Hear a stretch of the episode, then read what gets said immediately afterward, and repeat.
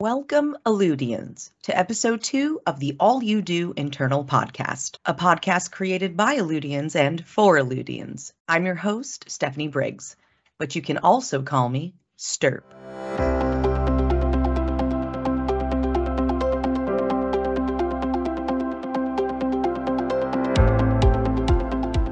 To kick it off, we'll start with the segment Simplicity for Your Ears, your top news to use. Following our official brand launch, we introduced Alludo to NYC. While there, we had the incredible opportunity to showcase the new Alludo brand on the NASDAQ screen in Times Square. Check out the video on our new Alludo TikTok account. If you're not on TikTok, you can still watch the video.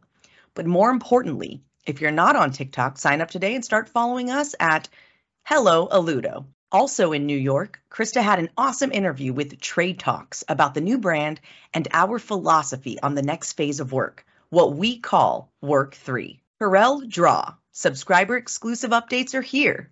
Last week, we released exclusive updates for CorelDRAW Graphic Suite and CorelDRAW Technical Suite subscribers.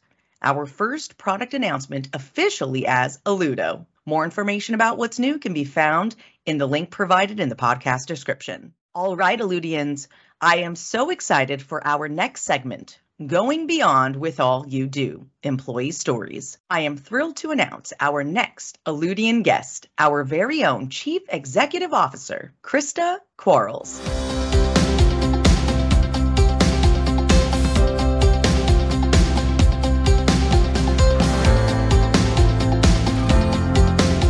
Welcome, Christa. Thank you so much for having me, Stephanie. We had an amazing new brand launch. So I do want to kick things off by asking you what excites you most about the new Alludo brand? The thing that excites me the most, truly, is that it is the purest expression of my values as a leader. You know, going through this process, you know, Becca and I would chat, and we, you know, I mean, y- you can get caught up in the day to day of the colors or this or that. But at the end of the day, the process was one where, you know, this was really about creating a space where work gets done in a different way than what we've all believed in the past. And I think it's this reimagination of how work could get done that really is the expression of Alludo and all you do. And and when we talk about working better to live better, it is the reason all of that resonates is because it's what I believe in my soul. And, and I think being able to connect that to our products, to our people, to our purpose, that's what matters at the end of the day. And by virtue of that, we are we should be in a position where we run into work, where we're emotionally connected to the purpose that we all have in front of us. And that's what this brand stands for for me. Thank you. Yeah, it, it is so exciting overall. Um, like you mentioned, right? This new kind of frontier, this new path that that Alludo and the leaders of Alludo and employees are are forging ahead. Where do you fall within the work three kind of time of day that you're most productive? Are you uh, more bright and early? a midday enthusiast or a night owl? In general, I'd say I, I probably do most of my best work at night. So I'm kind of in the night owl thing. But even the colors, the Alludo colors, uh, were really about born out of a conversation where they they said, well, you know, if you're a morning person or a night person, and I said, I'm an all the time person. Like there's sometimes where you know, I wake up and I am, you know, at it and ready. You know, I think I'm not, I would never call myself a morning person. Let's just be super, super clear about that. So Alludo morning might not be my, my, my perfect jam, but I, you know, look, I've lived in a world where my first job out of business school, I was working, uh, uh, East Coast hours on the West Coast, so I was regularly needing to get up at 4:30 in the morning, and you know you do it. I think the the Alludo colors were born out of like sometimes like midday i'm really finding my flow or you know i get this burst of inspiration at 10 o'clock at night but i i'm not expecting my team to respond to me at 10 o'clock at night. I think that's the important thing where my burst of inspiration my moment of genius can be when it happened. I think that's the key is not saying, well, I'm up at midnight and therefore everybody around me needs to be up at midnight. And that sucks if you're a morning person, right? So I think what we're trying to do is interpret these things in such a way that that allows for me to create my connection and, and expression to the work in the moment that I feel and I am capable of delivering it, and that you catch it in a way in a moment and time and place that you're capable of catching it. I love that as CEO of Alludo, you also just said, um, just because you have some kind of inspiration at, let's say, 10 p.m. or midnight, you're not expecting your team to respond then, right? That's just, it is your moment of genius. And and you respect uh, you respect that time for your team as well. I would like to dive into your background. So I did watch some just some amazing interviews with you um, and read some of your articles as well. So I understand that you started out in Wall Street. How did that shape you as a leader? And I'm sure that means traits that you realize that you did not want to embody. and then some that maybe you did want to take with you. I like to joke sometimes that, you know, I grew up, you know, if you watched Wolf of Wall Street, if you read Liar's Poker, um, you know, those those experiences were not too far away from things that I directly saw and, and were in front of. I would say if we know as a as a fact that what generates high performing teams is psychological safety, working on Wall Street was the opposite of psychological safety. There was no safety at all. My amygdala was hijacked uh, through much of that experience. And I think, you know, it was not necessarily the best environment. Understanding like how I then behaved and operated to survive in that world, I just wasn't in a position ultimately to deliver my best work. And I think that's the thing that people don't understand that when you don't feel safe, what actually psychologically happens is that your your frontal lobe, your prefrontal cortex shuts down and you actually become dumber. so as a, as a as a leadership tactic, if I sit there and say, gosh, what I want to do is make my collective workforce dumber, what I would do is is put them on this like high alert mode and actually, you know, create scared, you know, scared workers. And I just don't think that that creates the best outcome. And I think what people need to do is be able to tie back the work that they do to the performance of the business. At the end of the day, we are in business. And if you can understand how the thing that you do interrelates back into the work that ultimately is done and the business that's ultimately being built you're just going to be a more valuable participant in the in the exchange. I watched your interview from 2018 with the boston consulting group and in that interview you talk about about wall street and how you had to really shut off your feminine components and you weren't really able to bring your whole self to work it really resonated with me. That that really had an impact on me that statement. What are your words of hope or wisdom for for people out there who might be experiencing that like right now? I did that because there was a single archetype of leadership that was valued. It was the aggressive, you know, more domineering, you know, from the top leader and that was the thing that got rewarded and that was the thing that got valued. Fast forward to when, you know, I finally became CEO in my prior job and I started to just observe. And what was clear to me was that by shutting parts of me off, I just wasn't as good a leader. And I think that the hope, in my view, is that new types, new archetypes of leadership are now being allowed and considered and ultimately valued.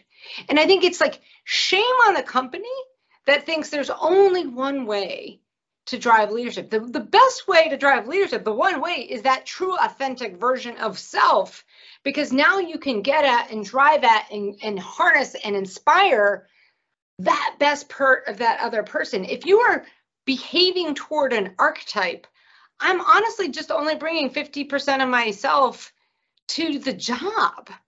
And so I just acknowledged and observed like I was 10x the leader when I brought all of me into the equation. We have to allow for different types of leadership to succeed.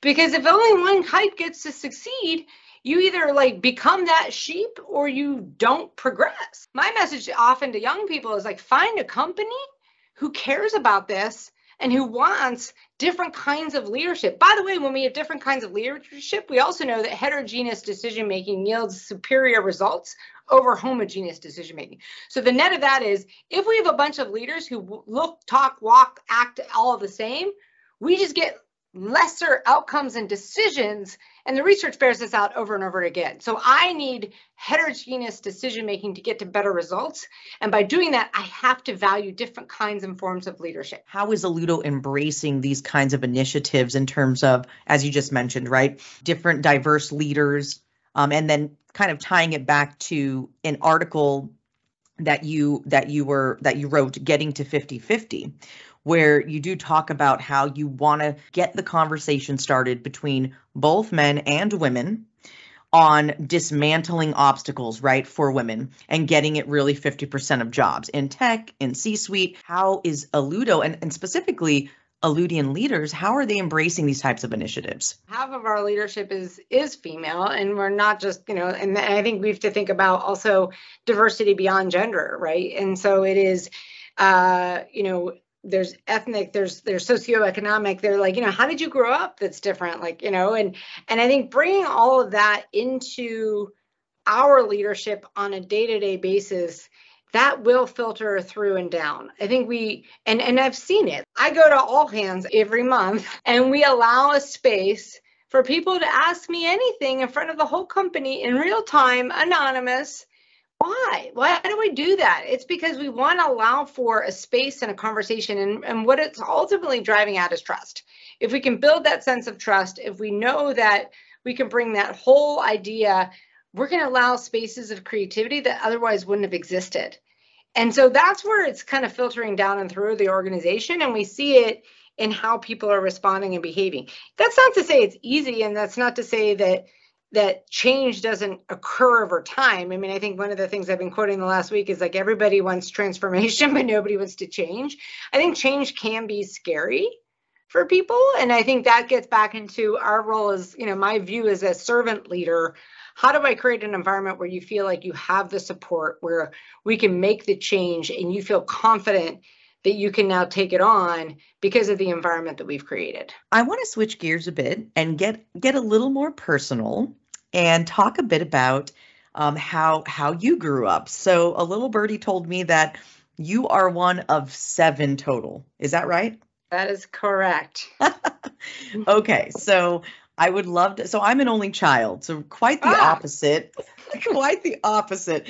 I would love to understand how did you manage sharing a bathroom growing up? But in all seriousness, what are some takeaways from being a sibling of seven? The, the sharing of the bathroom, I had four older sisters, so I'm number six. So birth order, I think, also matters. So, like, there's the oldest, the baby, you know the middle child like i nobody cared about the sixth child let's be super clear. So there was a little bit of for me anyway how do i even get noticed in this family? Could have gone one of two ways. I could have either been this like horrible reject or i could have like been a hyper overachiever. You know i leaned into the hyper overachieving way to get you know noticed.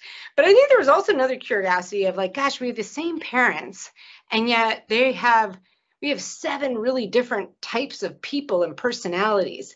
And I think that was where I began my love of, of psychology almost. Like, how come we all have different fears or different motivations or different you know ways of moving in the world and it was just this curiosity around like how could the same set of parents create such radically different outcomes and and just why do people behave the way that they do? And so for me there's this lifelong curiosity around what makes a person the way that they are and how then as a leader am i going to get the best out of you? How am i going to inspire you or connect you to the work that gives you the most amount of empowerment and joy that's really the challenge of a leader today is, is is like how do i connect you with your purpose?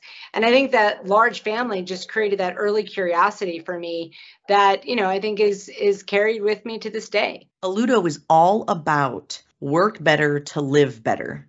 And i think as a leader, it's it's crucial, right, to exemplify core values, to really walk the walk in order for Alludians, right, to see the leaders doing their best, being their best. It also means taking care of yourself. What are some things that you do to take care of yourself, whether that's mentally, physically, or both? I observed myself in an era where I didn't take care of myself. I know now what I looked like when I was burnt out. I spent a good amount of my time and life uh, working to the point of pure exhaustion. I, you know, would be jet lagged half the month. I was, I didn't have enough sleep. I didn't have enough exercise. I hadn't eaten correctly. It was taking the break, honestly, between being the CEO of, of OpenTable and, and being the CEO of Alludo, where I did take care of myself. And what I observed in me was this profound amount of clarity. You know, I joke about like I wake up now in the morning and I've got tiger blood, like I can do anything. And what I think a lot of people mistake, I, I always joke like, don't mistake motion for progress. And I think so many people get caught up in the motion. And even as leaders, I think we look at our teammates and be like, gosh, look at all this motion. They must be doing a great job. But are they making progress? And I think the ability to distill what is good, smart, thoughtful, clear headed decision making and what is just a lot of motion is the real challenge of a leader today, especially in a remote environment where you don't get to observe people on a day to day basis. I think this time period, I think, is like a, a bit of an identity crisis for leaders because it used to be that I would just observe you doing a bunch of stuff and then I would make a proclamation as to whether or not you were a good employee. I've shifted the whole paradigm. And now we're saying this is what done looks like. This is what a successful outcome looks like. Now go figure out how to do that. And the only way you can do that is if you're approaching these problems in a way that is clear headed. And how you do that is take care of yourself. So, what I do, I mean, one of the things, like, first of all, if like, I have a, a pretty uh, steady yoga practice. I've been a 22 year Iyengar yoga student. And so sometimes when things get all topsy turvy, I just invert. I go stand on my head. and a five minute headstand can create massive amounts of clarity. I, I am uh, religious about my sleep. I am very, very conscious of how do I get the most amount of good sleep. I, that means my diet. That means, you know, how I approach all of those things. You know i take my dog for a walk you know good old coconut is with me and i will i will process and think through the day and the problems. But if i don't give myself that time i'm not going to be as thoughtful in my decision making and if i'm not thoughtful in my decision making i'm probably going to make poor decisions which are going to yield poor outcomes which have poor impact on the overall company. So for me it's about taking that time and making sure my body my mind my spirit is aligned. And when I do that, I know I can make clear decisions about what we need to do as an organization and as a company. I have one last question for you. I would love for you to highlight an an Alludian who you um, think and feel has has really embodied core values at Alludo. Christian, who is in actually, so he's in our Malta office. He runs product for our um, Parallels RAS business, for example, like I think he is, you know, he's not just thinking about the business itself. He's not just thinking about the product itself. He's not just thinking about the team itself. Like I think he's thinking holistically around, you know, what is it going to take to create a successful outcome at the end of the day. And, you know, I see Christian trying to do that across his business. And I think, you know, getting everybody to pull themselves up and to be more holistic in their thinking, understand how what they do on a day to day connects back to what the total of the company does on a day to day, and to think in a fresh way about how they're approaching their day to day. Some of that is our grit, some of that is simplicity, some of that is just rethinking some of the values on which you're approaching it to say, what's what's a better way to go about doing this and and i see that a lot in him what a lovely shout out um, to christian and thank you so much christian for all you do um, at Alludo for Alludians. Thank you, Christa, for being our guest on episode two of the All You Do podcast. Thanks, Stephanie. It was fun. Thank you so much for tuning in to the internal All You Do podcast. Links are available from today's episode in the podcast description. Until next time, thank you for all you do.